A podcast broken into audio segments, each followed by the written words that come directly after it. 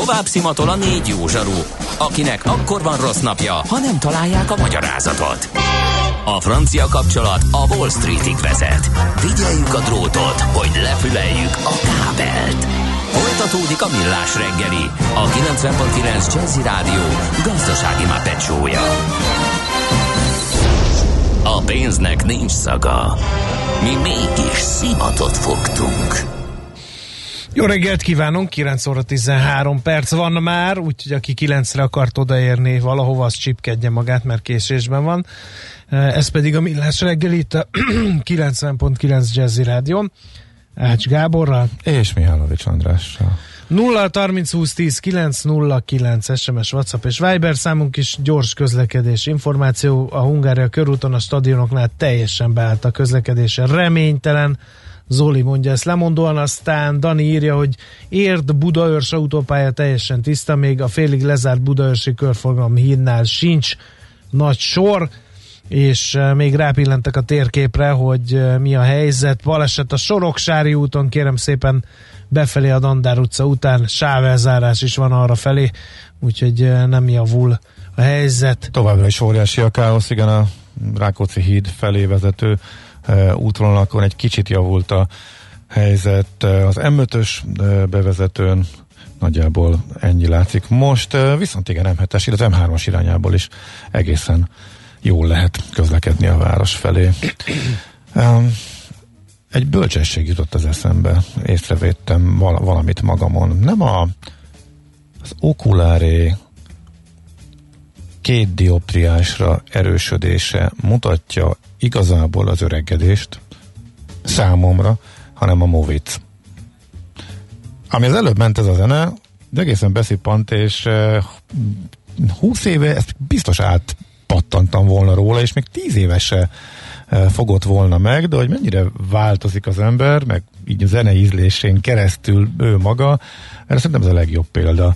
Ez meg így hónapról hónapra egyre inkább kerül a messziről érkezve a kedvenceim közé. Elképesztő. Na, szóval ilyeneken elmélkedtem, de szerencsére nem erről szólnak a következő percek. Nem ma, és nem mi találtuk fel a spanyol viaszt. Mesél a múlt. A Millás reggeli történelmi visszatekintő rovata akkor, abból az időből, amikor pödört bajusz nélkül senki nem lehetett tőzsdeüzér. Érdekességek, évfordulók, események annó. Mesél a múlt. Így trédeltek dédapáink.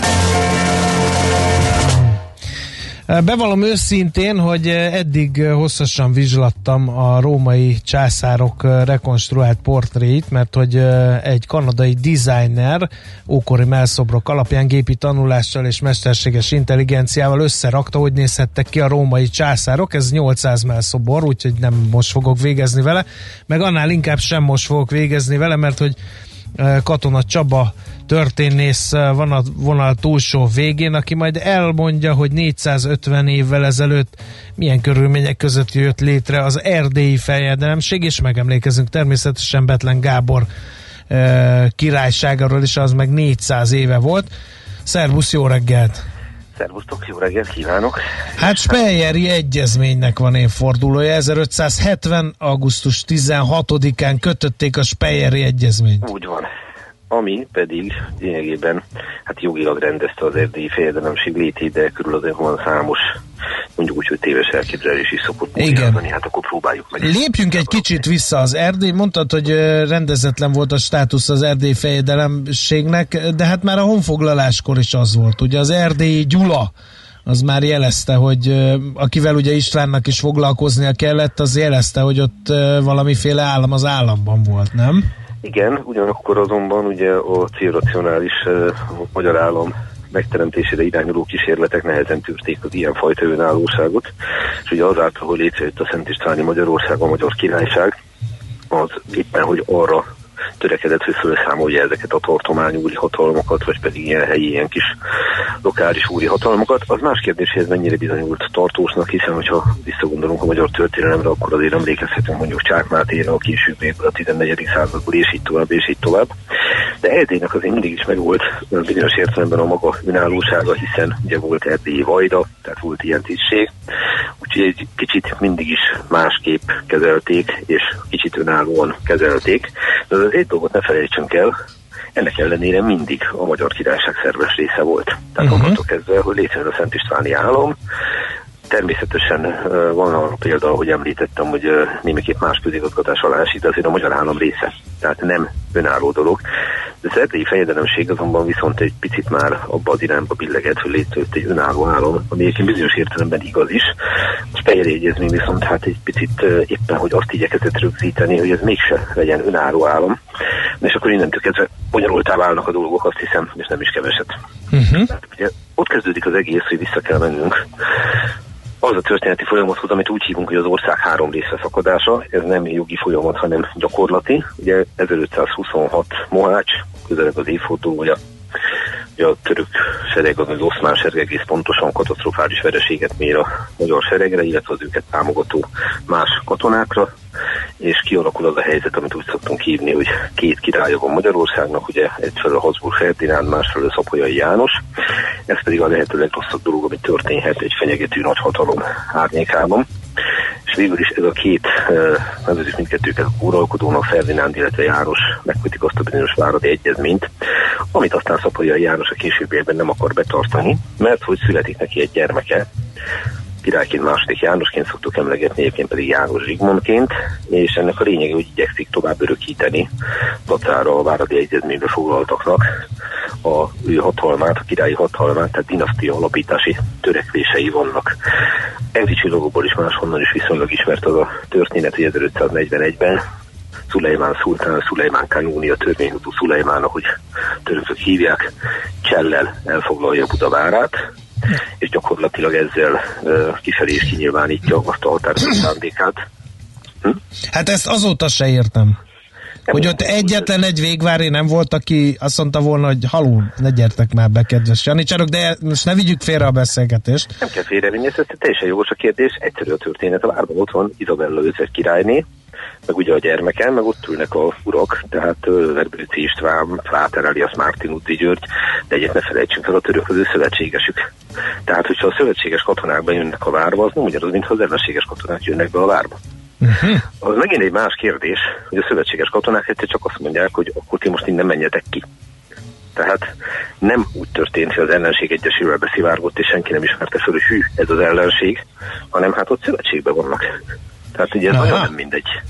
Ez nagyon nem mindegy, csak arra nem számítottak, hogy konkrétan a törökök úgy döntenek, hogy Sama Szulejmán a saját kezébe akarja venni a dolgokat. És akkor ennek jegyében, egyebek mellett komoly csalódást okoznak Isabellának, illetve hát János Zsigmondnak csak azért nem, mert ő még gyermek. Egész egyszerűen az történik velük, hogy kitessék őket a budai várból.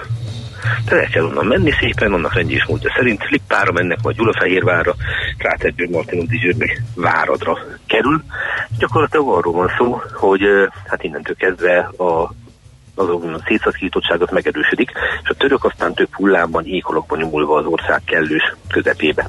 Na már most a dolog azért bonyolódik tovább, mert ugye megkötik, ugye a Buda, Buda elvesztése után a ezerötszáznegyvenegyben ugye megkötik Isabella királyné hívei és Ferdinánd megbízottai a gyalui egyezményt.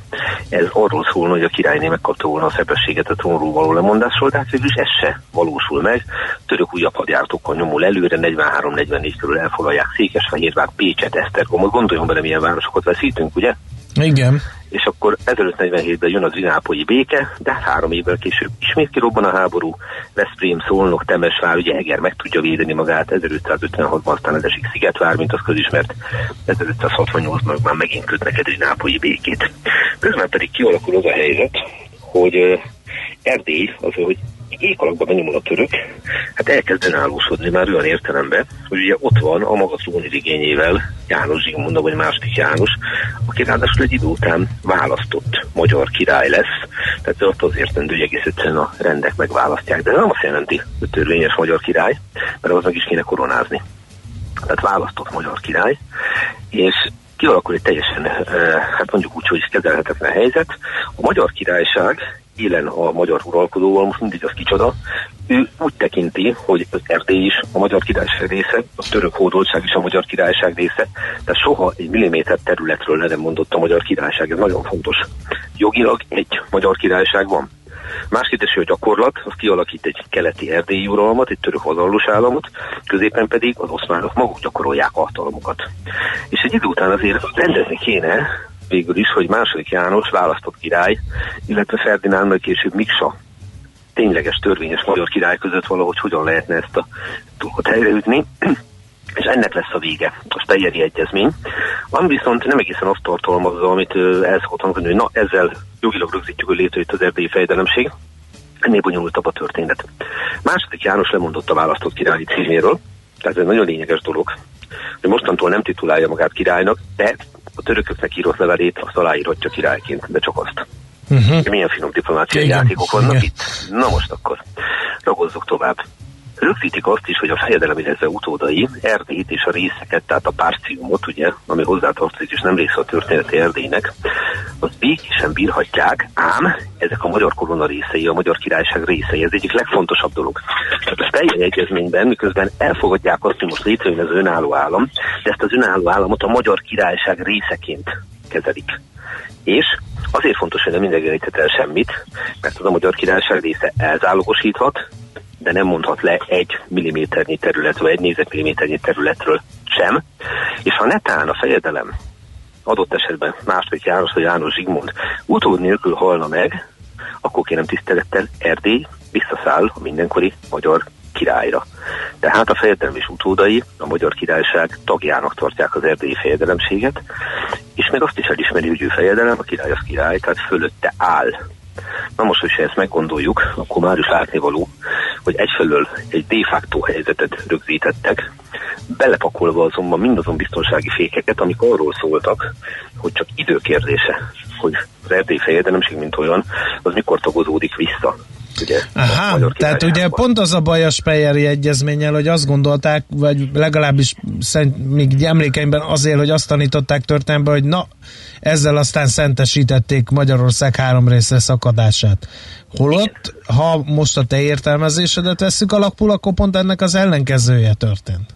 Így van, szóval uh-huh. gyakorlatilag arról van szó, hogy amennyiben a Speyeri Egyezményt betartják, akkor éppen, hogy nem történik meg ez a szétszakadás. Tehát a Speyeri Egyezmény kudarca miatt rögzül a szétszakadottság, hiszen amikor váratlanul meghal ezerötszázhetvenegyben János Zsigmond, akkor egy fordulat történik, az nevezetesen, és nyilván a legyek illúzióink, az Oszmán Birodalom nem ment volna bele, hogy az ők is vazallus állama. Világos. Visszatér a magyar királyságra, tehát ennek azért megvan az oka.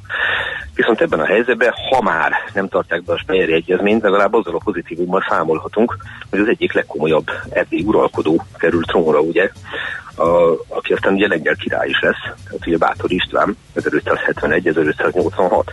Uh-huh. És ezzel lényegében elindul, ahogy mondani szokták, hát Erdély. Hát igen, de mi, az is egy érdekes momentum ebben a történetben, hogy miért nem tartották be a Speyeri Egyezményt, hát mert hogy ott a császári csapatok azért csináltak egy-két dolgot, ami, hát hogy is mondjam, rossz emlékűvé tette a császár uralmát. Tehát ha más nem észünk, ugye a Martinuszi Fráter Györgyöt is a császáriak ölték meg. Igen. Vette meg inkonkrétó. Igen, ebben több mindenben játszott, tehát egyfelől ugye Bécs messze van, és nem feltétlenül a legpozitívabb vonulatot hozták a különféle zsoldos seregeknek a felvonulásai. Az is igaz egyébként, hogy amikor pedig a erdélyi csapatok mentek mondjuk Felső Magyarországra, vagy Nyugat-Magyarországra, ott pontosan ugyanígy gondoltak rájuk, mert ugye amikor katonák elszabadulnak, és azt mondják, hogy na most akkor számoljunk le az ellenséggel, hát ott nagyon ritkán történik aznak, hogy a helyi lakosság jó szívvel emlékezik vissza rájuk, konkrétan nagyjából soha, de másról azért ebbe belejátszott a reálpolitika is, tehát itt egy percig ne felejtsük, hogy az erő politikáját, ugye egy alapvető dolog volt az Oszmán Birodalom oldaláról, hogy nekik nagyon-nagyon fontos az, hogy a külpolitikájában nem önálló erdélyi fejedelemséget, mondjuk egy kerekperece vazallus államot megtartson a magyar királyság ellenében, és itt egy nagyon fontos dolgot megemlítenék, a szóhasználat, én következetesen magyar királyságot mondtam, nem véletlenül, nyugodtan akadjunk le arról a rossz rögzülésről, királyi Magyarország, mert a királyi Magyarországban lényegében mi magunk is kanonizáljuk a háromfelé szakadást, tehát percig ne felejtsük el, jogilag egy Magyarország van. Tehát a Szent Istváni Magyar Királyság, a jogfolytonos magyar állam. Uh-huh. És minden más, az ennek az integritását kezdi ki. Nevezzük ezt hódoltságnak, ami a gyakorlatban ugye beszél belőle területeket, és nevezzük ezt erdélyi fejedelemségnek. Szerintem persze nem felejtsük el, hogy miközben az erdélyi fejedelemség trónján ültek nem jó emlékű emberek is, és ültek nagyon jó emlékű emberek is, például Bethlen Gábor, tehát kiemelkedően okos, taktikus politikusok. Aki egyébként azért négyszáz éve lett fejedelem, és rajta van a kétezer forintosom, majd ezt is mindjárt elmagyarázzuk, hogy miért ilyen nagy jelentőségű. Ja igen, magyar király lett, még csak nem igen. is fejedelem, méghozzá választott magyar király lett, tehát ugye a besztercebányai országgyűlésen lett az. Már ő például egy nagyon okos ember volt, tehát tökéletesen tudta azt, hogy mi a mozgástere.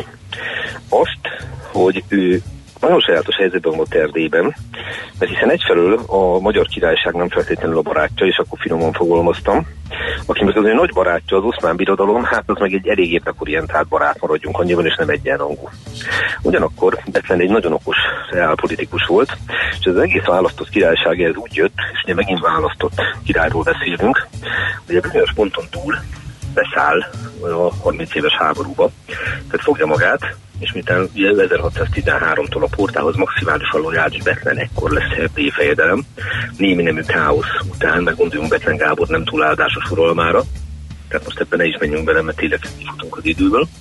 Viszont egy sikeres gazdaságpolitikával, és sikeres művelődéspolitikával, nagyon ügyes diplomáciával tényleg egy virágzó Erdélyt teremt meg. Bocsánat, kinek, kinek nem áldásos uralkodását mondtad? A Bethlen, a Bátor Gábor. Igen, mert Bethlent, Bethlent mondtad, csak hallgat, jó. Bethlen egy gyökeresen más. Így van, így van, ezért csak, hogy tegyük tisztára. Jó, oké, oké, Bátori, világos. No, hát az a helyzet, hogy beszáll protestáns szövetségként, ugye, a, és természetesen a törőporta jó ágyásával a harminc éves háborúban. Ez gyakorlatilag... Ami egy vallásháború volt. Is, meg vagy leegyszerűsítette a gazdasági érdekeket se, uh-huh. de ugye arról sem érdemes elfeledkezni, ha már, hogy amikor arról beszélünk, hogy bocskai szabadságharc, Bethlen szabadságharc, akkor ez nagyon sokáig a protestáns történetírás úgy kezeltő vallásszabadságharc, ebből lett aztán, és ez hosszú és bonyolult történet, megérne egyszer egy külön műsort, hogy hogyan lett ebből abszolút szabadságharc, mint terminus technikus, amikor sokkal inkább polgárháborúként lehet leírni modern fogalmakkal, hiszen abszolút nem úgy működött, mint amit a szabadságharc sugall, hogy a jók küzdenek a szabadságért az egyik oldalon, a csúnya gonoszok lenyomják őket a másik oldalon. Tehát itt sokkal bonyolultabb kérdésekről beszélünk. Viszont ami tény, hogy Bethlen a megfelelő pillanatban, hangsúlyozom megint csak a török porta jóváhagyásával beszáll ebbe a történetbe, és ez az egész dolog odafut ki, hogy gyakorlatilag hát Bécs elővárosáig jut, tehát a seregeivel lényegében a magyar királyság azon részét, amelyik nem a hódoltság és nem az erdélyi fejedelmének a nagy része a kezére kerül, és egyebek mellett a kezére kerül, ha jól emlékszem, még tizenkilencben Pozsony városa is. Na már most úgy tűrzik a magyar szentkoronát, plusz a hozzátartozó többi koronázási ékszert, hogy Bethlen ezeket magával viszi. És hogyha figyelembe veszik azt, hogy ezt követően augusztusban megválasztják, hogy Besztercebányán választott királynak, akkor akár megtörténhetne az is, hogy ő megkoronáztatja magát, és magyar király lesz belőle. Ugye minden adott ehhez. Miért nem teszi? Hát azért nem teszi, mert okos ember. De szoktátok mondani, hogy néha egy-egy idézet az elég jóra tud tenni. Na hát Bethlentől nekem nagy kedvencem, hogy nem mindig lehet megtenni, amit kell, de mindig meg kell tenni, amit lehet. Ez egy elég jó meglátás. Nagyon jó, ugye? Nagyon jó mondás, igen. Na és ebben a helyzetben ő elkezdi mérlegelni, hogy hát kérem szépen, mi történne akkor, hogy most megkoronáztatnám magát? Hát először is ezt ahhoz volt nagyon nehezen nyelnék be, tehát ellene igencsak megerősödne a birodalmi fellépés. Ugye? Mert a Habsburgok dinasztikus politikát folytatnak, mint ebben az időben mindenki. Következésképpen egy nagyon erős ellenséget magára haragítana, ugyanakkor azonban az idézőjel jó barát, a török porta, az meg azonnal elkezdené benyújtani a számlát, hogy amennyiben te, ami drága hűvéresünk, kedves szívbeli jó barátunk vagy a magyar király, hát akkor kicsit jobban be kéne engedni minket arra Európa felé, kicsit jobban halálni. Engedjétek már, hogy Bécs alányú menjünk adott esetben. Igen. Uh-huh. Igen. És Bethlen mérlegel, mérlegel, plusz azért ne felejtsük el, hogy a cserendek is lassan, de biztosan kezdik elveszíteni a maguk kis küzdelmeit, és innentől kezdve van egy levél, amit egy részletét szeretném most felolvasni, ez Bethlen ezerhatszázhúsz március huszonharmadikán írja. Nem jó nekem hatalmas császár ellen új fejedelmséget felvennem, mely ő hatalmasságának ellene legyen, és abból országostól veszedelmünk következik. Jobb nekem az én kevesemmel megelégednem, hogy semmint az sokért, az keveset is éppen elveszessem.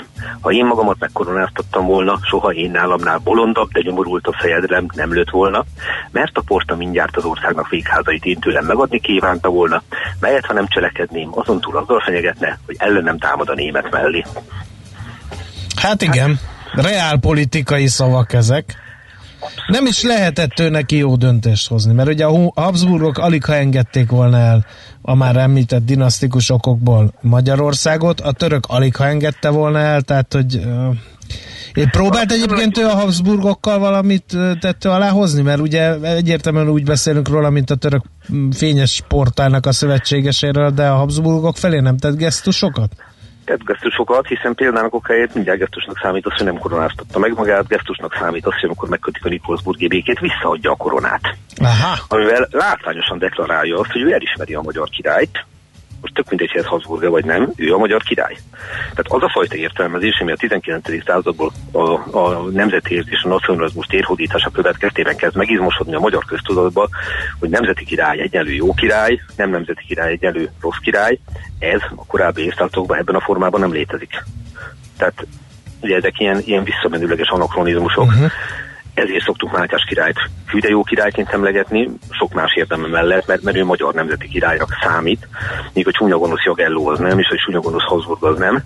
Hát, de most azt tudom mondani, hogy egy picit megpróbáljuk, és ez tényleg egy külön történet lehet, hogy a közgondolkodáson miért olyan, amilyen, azt megnézni, hogy hogyan működött a török elleni védelmi rendszer, akkor itt nem szabad belegondolni. Mindig elmondjuk, hogy mi voltunk Európa víző pajzsa, ami bizonyos értelemben igaz, már árnyalni kell a képet, de meg föl kell sorolnunk a tizenöt tizenötödik századi hűseinket, akkor a várkapitányok, Dobó István, Loszonci István, Zrínyi Miklós, stb. Kivételével, Szondi György, akkor általában elkezdjük felsorolni az egyébként török vazallus erdélyi fejedelmeket. És ebbe azért érezni némi ellenmondást, akárhogyra hozzuk. Tehát egyszerűen fogalmazva, ezerötszázötvenhatban létrejön a Hofkriegsrat, az udvari haditanács, ebbe többnyire vannak magyar emberek, és az a helyzet, hogy az a fajta kiépülő végvárrendszer, amit a régi helyet kell felépíteni, hiszen azt a török több hadjáratban áttöri, na az például a birodalmi rendek segélye nélkül azt egyszerűen lehetetlen lett volna fenntartani. Tehát egész egyszerűen fogalmazva, ha nincs a Habsburg birodalom mögöttünk, akkor esélyünk nincs itt megfékezni a törököket, rendszeresen kaptunk. Na de Csaba, ez annak ellenére igaz, hogy az összes ilyen végvári harcokról szóló regény az egri csillagoktól a török fejes kopján át a, a, a koppányi aga testamentumáig bezárólag tele van azzal, hogy nincs pénz, nincs ember, nincs lőport, mert a császár nem küld, szegény vitézeknek csorba a kardja, lyukas a nadrágja, de ők helytálnak. Hát a helyzet a következő. Ezek regények, hát egy, hát kettő érdemes megnézni, mikor születtek ezek a tizenkilencedik huszadik században. Ugye akkor két mondatban megpróbálom összefoglalni. Ugye ezernyolcszázas évek végén nagyjából két uh, irányzat tusakodik egymással a magyar történetírásban, ami tök normális, mert tusakodjanak, csak ez a, ez a jó. Tehát, hogyha eltérő vélemények szakmailag ütköznek. Na most a protestáns történetírás az hajlamos volt azt mondani, hogy ezeket a bizonyos vallásszabadságharcokat, amik persze aztán jogi dolgok mellett is kiálltak, nem csak vallási jogi dolgok mellett, ezeket elkezdték lassan, de biztosan szabadságharcnak titulálni, azzal, hogy az igaz magyar ember, tehát megint a tizenkilencedik századi nemzetfelfogást interpretáljuk be a tizenhat tizenhetedik században, meg a tizennyolcadikban is, az Erdélyben harcol, és hogy tulajdonképpen a bécsi hangsúlyozottan katolikus udvar, akik nem magyar, ugye gondoljunk ebbe bele, hogy a tizenkilencedik században mekkora hangsúlya van ennek, hogy nem magyar, ugye? Hát persze, hát akkor formálódik a nemzettudat, ezt már sokszor mondogattad. És amikor összeszedjük ezt, hogy a nem magyar plusz még katolikus udvar is miket csinál, akkor elindul az a fajta értelmezés, hogy a jók harcolnak az erdélyi oldalon, azok a mindenféle ilyen helyezkedő emberek meg odaállt. Ezzel szemben ott áll a másik nézet, amelyik meg arról szól, hogy igen, igen, de hát az erdélyi fejedelemség önmagában az ország integritását kérdőjelezi meg, török vazallus állam, az ország szétszakítottságát erősíti, és így tovább. És ott bizony nagyon kemény ellen van az a dolog, amit a mai napi kutatások segítenek feltárni, hogy hát mi iszonyú pénzbe került a végvárrendszer feltartása a Habsburgoknak, amire gyakran hallom azt a választ, hogy na jó, jó, de csak azért adták, mert ők a magyar királyok. Hát igen, azért, de ez miért baj? Igen. Hát miért baj, ha a magyar király... Megvédi a saját országát, igen, igen, igen. Pontosan. Félreértés ne essék, azért is védte a saját országát, hogy a többi országát is óvja ettől. Tehát itt nem arról van szó, hogy pusztán a keresztény jó cserekedet segítette a stájer ország, stb. Rendeket, hanem önmagukat is védték azról, hogy ne nyomuljon beljebb a török, de bárki ezt tette volna a helyükbe. Tehát és erre van is példa a történelemben, hiszen Budapestet mérvédték a második világháborúba, köröm szakadtáig a német csapatok. Pontosan. Na, de ez már egy másik történet. Így van. Nagy... Viszont innen hogyan kanyarodunk oda? Várjál, akkor már nézd. Futtassuk végképondatba. Az ácsot, ácsot elvesztettük öt nem, percet. Nem, nem, én még hallgatnám tíz óra tíz percig, és csak már nagyon régen a híreknek kéne mennie. Akkor úgy, egy, perc, egy percben bezárom, jó? De hát a következő korszakban pedig elindulunk abba az irányba tisztelettel. Iszonyatosan félünk attól, a király nélküli királyságból visszajönnek a Habsburgok. Aha. Következésképpen megerősödik az a fajta értelmezés, hogy minden, ami Habsburg, minden, ami külföldi, az rossz. Csak jön az ezerkilencszáznegyvenöt utáni rendszer, ott meg Módaladárnak az a csodálatos idézőjelre könyv, ami arról szól, az elmúlt négyszáz év semmi másról nem szólt, mint a jobbágyság elnyomásáról, meg az idegen hatalmak elnyomásáról a magyarság ellen. Tehát totál beleállunk abba, hogy minden, ami nem magyar, az rossz volt, és minden, ami nyugatról jött, elnyomott, minden, ami Habsburgról, az rossz volt, ezt tükrözik a regények, filmek, stb. Sokkal átnyomatabb a kép. Igen, és akkor utána jön a két pogány közt, meg a stb. Az meg már a szocialista történetírása. De én már a mába is át tudnám vezetni, de inkább úgy nem teszem. Ez egyszer lehet egy külön téma. Ja, a, legyen, legyen, épp javasolni akartam mindenképp. Igen. Jó, nagyon szépen köszönjük, Csaba, megint nagyon hála tartalmas terébe. És elgondolkodtató volt, hála neked. Sok ilyet még, ennyit kívánunk búcsúzóul. Jó? Köszönjük, köszönjük szép napot. Kiváló oldalazok regények. Okay, így van. Köszönjük. Szia, szia. Szia. Katona Csaba történésszel beszélgettünk annak kapcsán, hogy négyszázötven éve jött létre a Speyeri Egyezmény, amit egy kicsit ugye árnyaltabbra hangolt ő, mint amit lehet olvasni erről, illetve négyszáz éve lett az erdélyi fejedelemből, Bethlen Gáborból magyar király. Mesél a múlt robotunk hangzott el. Kövesd a múlt gazdasági és tőzsdei eseményeit kedreggelenként a Millás reggeliben. Hát ilyenkor tőzsdenyitásnak kellene következnie, de egyelőre ez még várat magára, úgyhogy hát jobb hiány, sőt a lehető legjobb módon hallgatói es em es-ekből uh, tallózunk. Tegnap beszéltetek a Millás reggeli esetleges vérfrissítéséről hosszabb távon, azt reméltem, egy castingot tartotok majd a törzs hallgatóknak, engem érdekelne, írja Szőke kapitány. Hát uh, az ember még le se hunja a szemét, már ráúsznak a pozíciójára, mondanám viccesen, kevésbé viccesen pedig hát az a helyzet, hogy igen, gondolkodunk ezen, de ezt már több éve gondolkozunk, és az égvilágon semmi nem történt ebben, úgyhogy nem tudom, hogy mikor lesz ebből bármi is. Aztán e, írja a hallgató, hogy totál félrevezető, amit csináltok, nem csak a Fed enyhít, mindenki ezt csinálja, az e ká bé is, ezért kérdezem, kétezer-tizennégy és kétezer-húsz között mitől emelkedett a tőzsde, mert ugye akkor a Fed pont nem enyhített, e, írja a hallgató. Hát igen, kérem szépen, akkor a Fed valóban nem enyhített, de akkor meg a vállalati profitok mentek fölfelé, tehát ha úgy tetszik, fundamentális okai voltak az akkori emelkedésnek, és igen, valóban erre jött rá a Fed pénzszórása. Kérdően nézek Ács Gáborra, miközben beszélek, aki hüvelykujját a magasba emelve jelenti, hogy lesz tőzsdenyitás. Tőzsdei és pénzügyi hírek a kilencven pont kilenc Jazzyn az Equilor befektetési zé er té szakértőjétől. Equilor, harminc éve a befektetések szakértője. Puhó Szilárd pénzügyi innovációs vezető ugrott be gyorsan. Szia Szilárd, örülünk! Jó reggelt, sziasztok! Mm. Nem maradhat el a tőzsdén. Nem, de semmiképpen. Pedig úgy, már, ha még van néhány percre szükséged a felkészüléshez, akkor beszéltünk Luka Doncsics játékáról. Hát nagyon szívesen beszélnék arról, de akkor az egész adásidő elmenne. Sajnos, úgyhogy maradjunk. Egy új sztár születik? Úgy látod? Te azért érteszed? Igen? Abszolút.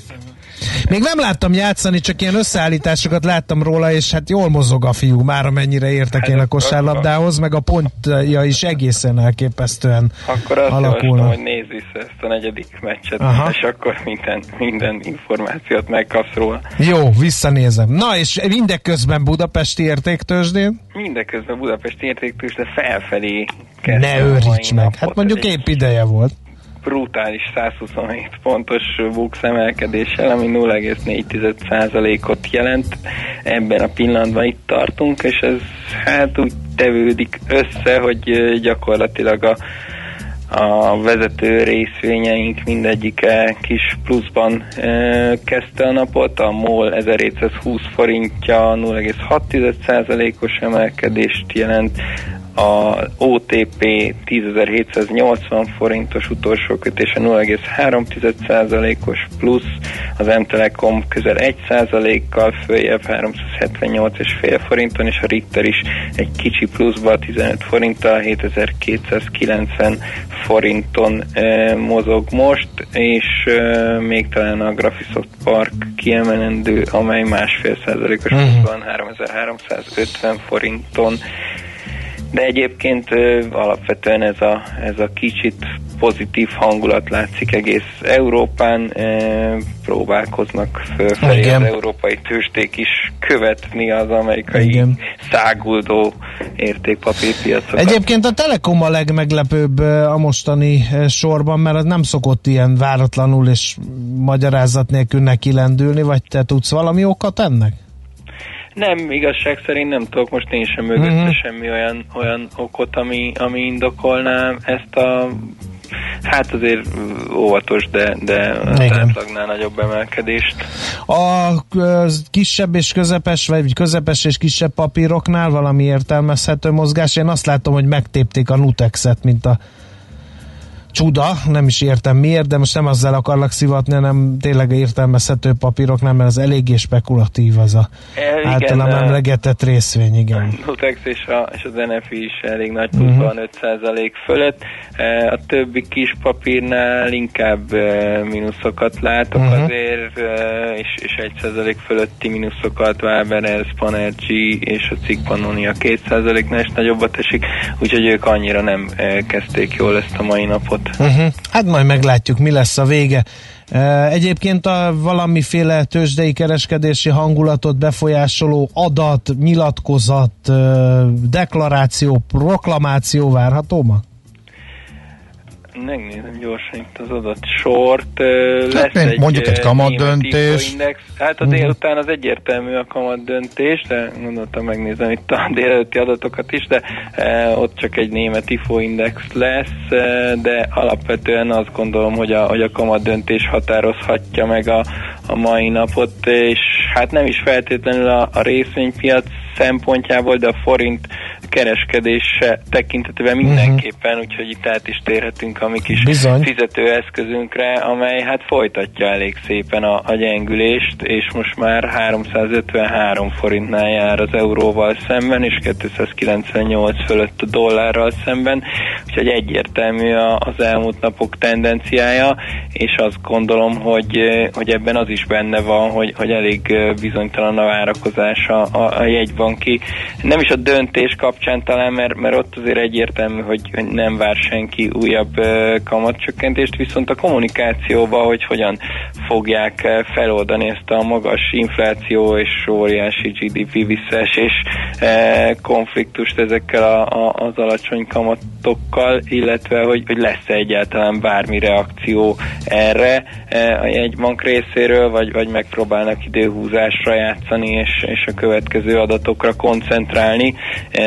Úgyhogy ez, ez az, ami miatt mindenki nagyon figyeli, hogy, hogy a, a délutáni kamatdöntő ülés után e, milyen e, kommentek e, jönnek majd a jegybank részéről.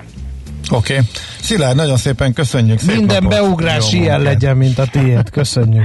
Köszönöm szépen. Szép napot nektek. Szia, szia. szia. Búró Szilárd pénzügyi innovációs vezető mondta el mi újság a tőzsdén, illetve mi várható a mai nap, még a kamatdöntésen kívül. Tőzsdei és pénzügyi híreket hallottak a kilencven pont kilenc Jazzyn az Equilor befektetési zé er té szakértőjétől. Equilor, harminc éve a befektetések szakértője. A kultúra, befektetés önmagunkba, a hozam előrevívő gondolatok. Könyv, film, színház, kiállítás, műtárgy, zene. Ha a bankszámlád mellett a lelked és szürke állományod is építeni szeretnéd. Kultmogul.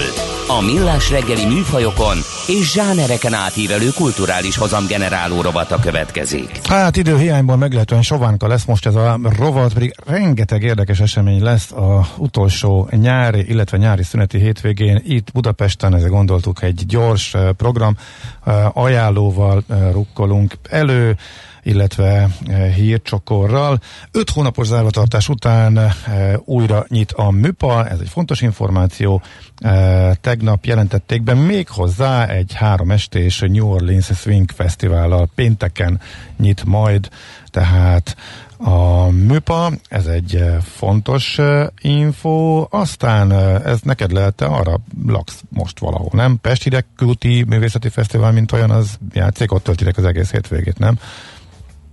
Nem. Jó, nem lepődtünk meg. huszonhatodikától harmincadikáig tart, tehát már holnap indul a hosszú hétvége. Pesti Hidegkúton egyébként ez már a huszonkettedik alkalom, csak ízelítően a programkínálatból a graciózó kamara együttes és Csodás Klára közös háladó koncertjével indítanak, e, aztán e, színházi előadás, Móricz Zsigmond naplója, e, például a Marosvásárhelyi Spektrum Színház előadásában Napló, Zsiga és a nők címmel Szalai Kriszta rendezésében kerül bemutatásra a Dés László, Geszti Péter, Grecsó, szín, Grecsó Krisztián műve, a Pál utcai fiúk. Gyermekszereplőkkel? Gyermekszereplőkkel, ez a legérdekesebb Ugye? egészben. tizenegy budapesti gimnázium huszonnyolc tanuló, tanulója játsza a szerepeket, helyi fiatalok ajándékozzák meg a helyi fiatalokat ezzel az előadással. Aztán lesz még Aranyszamár Színház és a Szarkaláb banda érzékenyítő koncertszínházi összművészeti előadása Szabó Balázs zenéjével. Aztán, amit még gondoltam, hogy kiemelek, az a jótékonysági koncert, Presser Gábor és, Balá- és barátai, Vigyázzunk Budára felhívással a második kerület orvosi ellátásáért felelős Kapás utcai rendelőintézetet segítik meg, hogy megvehessék a legmodernebb kú három nagynyomású plazmatechnológiás légtisztító fertőtlenítő eszközöket, és még egyébként sok más program szintén Pest Hideg kúton, illetve a Mai Manóházban is nyílik két érdekes kiállítás, ebben nincs időnk már sajnos belemenni, de javasoljuk mindenkinek, hogy aki a fotóművészet iránt érdeklődik, hogy Egyiptom Flaubert idejében ugye az első utazó fotográfusoknak a munkáit jó, lehet megnézni. Mondd, jó, Nagyon okay. jó.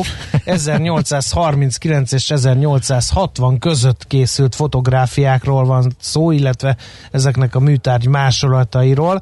Ugye e- ez az említett úr egy francia író, Gustave Flaubert volt, aki ezernyolcszáznegyvenkilenc és ötven között ment a közel-keletre, Görögországba és Egyiptomba, és két érdekessége van az ő munkásságának, meg a kortársainak a munkásságának, hogy a képek még azelőtt készültek, hogy elkezdődött az Egyiptom, az ókori egyiptomi örökségnek a pusztítása, ez az egyik érdekesség, a másik meg, hogy daguerreotípiákról van szó, ugye ez a fénykép korai formája volt, és hát olyan realizmus tett lehetővé, hogy a tájak és műemlékeket emberközelévé hozta, mm. és hát egész lázat indított be ez a ez a daguerreotípia, és hát ennek az első darabjait lehet megnézni a Mai Manóházban. Na, így viszont már nincs idő, de nagyon gyorsan akkor az utolsóra. Zenés városi séták hétvégéjét tartja az Imagine Budapest együttműködésben a Budapesti Filharmóniai Társasággal, az Erdődi Kamara zenekarral, Ádám Eszter szoprán énekesnővel és még másokkal. Ez is érdekesnek ígérkezik, ez nem csak Budapesten, hanem Debrecenben is lesz, Budapesten a belvárosban, illetve a Normafánál is, de hát sok-sok érdekesség még, érdemes mm. utána olvasni és kihasználni a jó időt, mely úgy néz ki, hogy Budapesten nagyjából vasárnap délelőttig tart, úgyhogy így tervezetek majd a hétvégi szabadtéri kulturális programokkal. Kultmogul. A millás reggeli műfajokon és zsánereken átívelő kulturális hozamgeneráló rovata hangzott el. Fektesd be magadba, kulturálódj! Hát ez volt már a millás reggeli, köszönjük szépen kitüntető figyelmeteket, holnap mentsétek át ezt a szokásatokat, mert akkor is lesz millás reggeli hat harminctól Addig meg mindenkinek tartalmas szép napot kívánunk. László B. Kati hírei az utolsó momentuma a műsorfolyamnak. Holnap jövünk. Sziasztok!